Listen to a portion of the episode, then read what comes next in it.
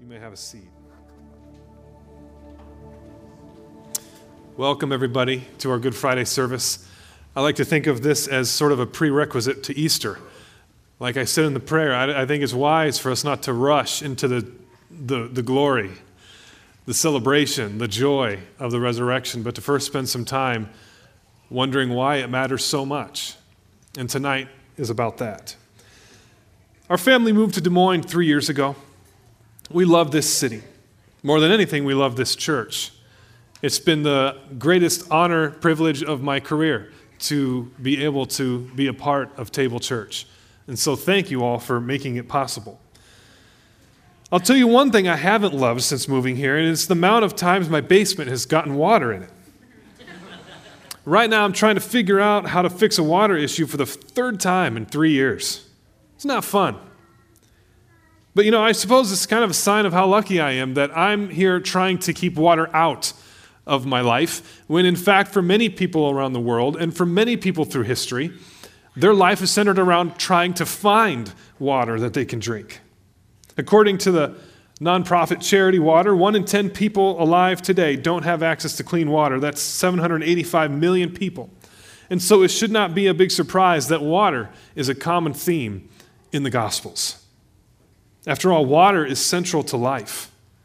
For example, in John chapter 4, Jesus talks to a woman who is coming to get water from a well. And he tells this woman that he can give her living water.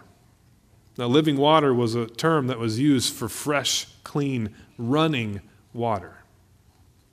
Living water was precious because it was always clean, it's always fresh. It's like a brook or a stream or a river. That's a lot better than a cistern or a well where you never know what might fall in that thing and die.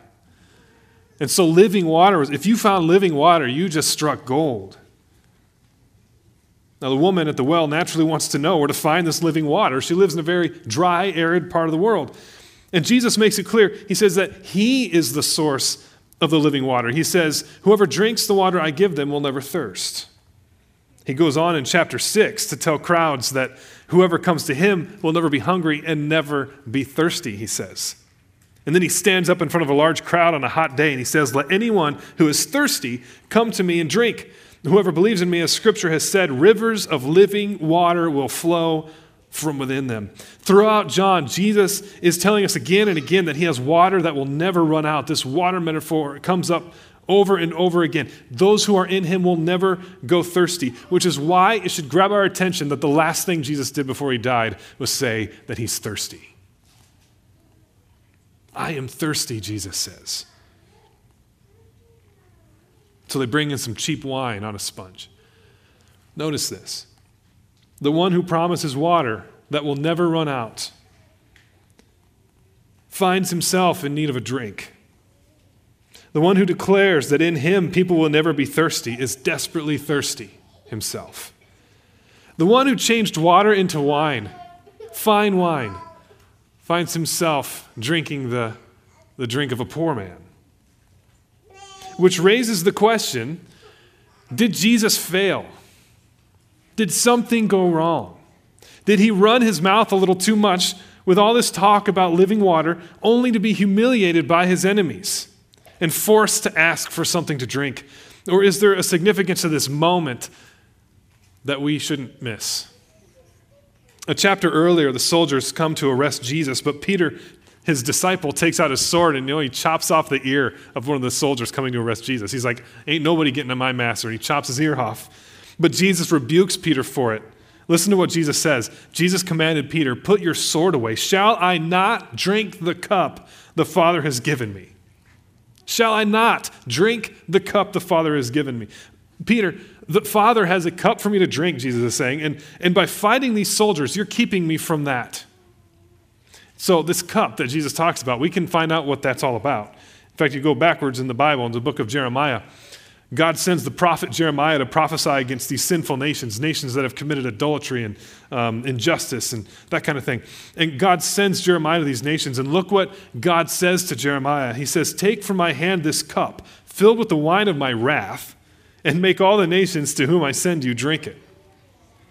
The cup of God's wrath is sent to these idolatrous nations for their sin. And that is the cup that Jesus asked the Father to let pass from him in the Garden of Gethsemane, in that passage that Jay read earlier. That is the cup that Jesus must drink. It is the cup that was meant for us, it is the cup prepared for those who commit injustice and idolatry. It's the cup of God's wrath. That is the cup that was prepared for us that Jesus drinks instead. And so, when Jesus says, I am thirsty, I believe we are to understand something more here than physical thirst. It is Jesus' willing surrender to God's plan. It is his willingness to take upon himself the just punishment for our sins. I am thirsty, Jesus says. I will drink the cup of God's wrath for you. I will suffer the punishment that was yours. Here's what we're saying Jesus drank the cup of God's wrath so you can drink the water of eternal life. It's only after this that Jesus finally utters his last words. It is finished, he says. In the Greek, it's one word, tetelestai. It's the word you'd write on a bill when it's been paid. It's done. The deal is over.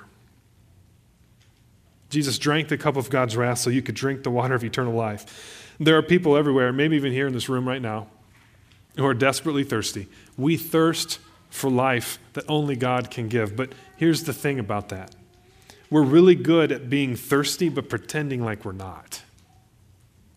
We're really good at being thirsty, pretending, trying to convince ourselves that we're not, that we're fine, that we've actually got it figured out, that we know a thing or two about this life and how it should be lived.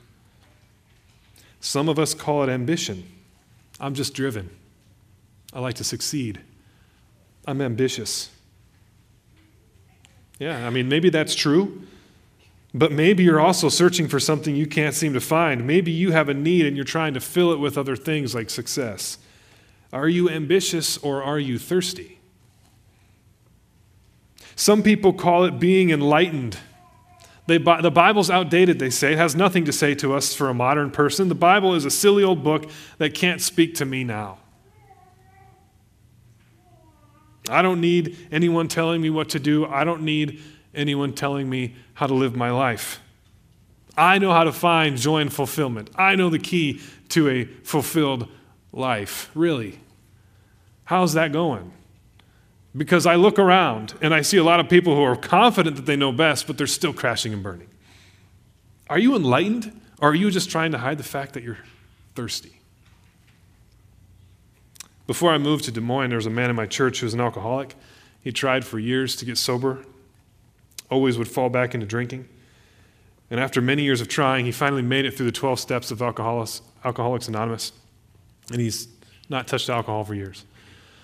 I asked him once, I said, So what changed? Like, what was the difference this time? The, the time that actually stuck, what was the difference? And here's what he said He said, I had to put myself in clean water. And what he meant was he had to stop lying to himself and admit his way of life just wasn't working. His patterns of behavior, the influences in his life, the people he was around, were not bringing him the happiness that he thought that he was that he thought that it was. Every time he tried to quit drinking, he'd go back to the same environment, to the same patterns, and the same way of thinking. And every time it would end the same way. He'd wake up with a hangover, wondering how he got there. He had to quit convincing himself that he knew what was best, that he could get himself out of this, out of this mess. He had to surrender to God. I've had the privilege of working with a number of addicts in my career uh, as a pastor, and the pattern is usually the same. Early on, they'll say something like, Don't worry, I've got this. I could quit anytime. If it gets really bad, I'll stop. And down and down the spiral goes, and, and it will not change until they're ready to admit that they, in fact, don't have the power over this thing that they say they do. They themselves don't have the power over it that they say they do. They have to surrender to someone else. And so I want to invite us all tonight to stop lying to ourselves and stop pretending that we're not thirsty. To lay our pride down for a second and say, you know what, Jesus, yeah, deep down in my heart, as much as I try to build up this facade and as much as I try to even convince myself that I've got it, I just want to rest in you, Jesus. I need the living water that you promise. I don't even know entirely what that metaphor is supposed to mean, but whatever it is, I need it. John 10 14 says, The thief comes only to steal and kill and destroy. I have come that they may have life and have it to the full. There is an eternity of hope and life and peace that Jesus made available to us. It was made available through his death. He drank the cup of wrath so you can drink living water. He took upon death so we can have eternal life. He suffered torment so that we can know peace. He sweat drops of blood so that we can have a life that's anchored in joy. And I want everyone here to take it tonight, to drink it tonight. And so, if that's you, if, if I don't know, maybe you've come to church a lot, but maybe not. And if you haven't, and you were like, you know what? Yes, I, there is something missing here. And if Jesus truly has this living water that he tells this woman at the well about, then I need it. If that's you, would you pray this prayer with me? Would you close your eyes? We can all do this. Close our eyes. Would you join me in this prayer? Just pray this in your heart. Dear God, I'm thirsty. I'm ready to stop pretending that I'm not. I need what you have to give me. Tonight, I admit that my ways are wrong. I confess to the harm I've caused, to the pride that I've carried. Forgive me. I surrender to your will and want to follow your ways. Fill me with your spirit so that I am sustained and strengthened to live for you, even when the thief comes knocking at my door. This Good Friday, as we observe your cross, I resolve to take up my own, to carry it for your glory and for the sake of the world. Save me, God, be glorified in me. Amen.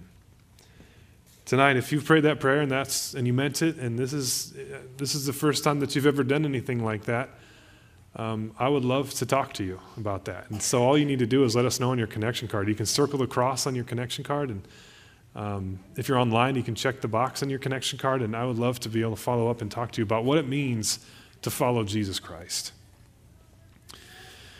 So we've talked a lot about drinking water, drinking from the cup. Um, we're going to continue that theme, and we're going to take communion. Just as Jesus drank the cup of God's wrath, we get to drink the cup that gives us eternal life. And that cup happens to be the body and the blood of Jesus. And so uh, the elements are down here. It's all gluten free.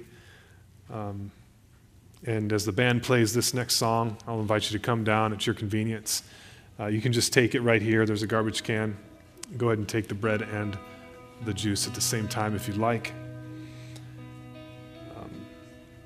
But we're about to engage in a ritual that takes us back to the night that Jesus was betrayed. Christians been doing this every, you know, Good Friday at least, but Christians have been continually doing this 2,000 years now. It's amazing.